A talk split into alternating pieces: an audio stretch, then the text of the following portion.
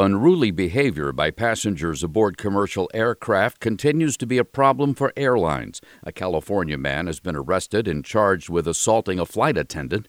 American Airlines Flight 976 from New York to Santa Ana, California, had to be diverted because of the incident.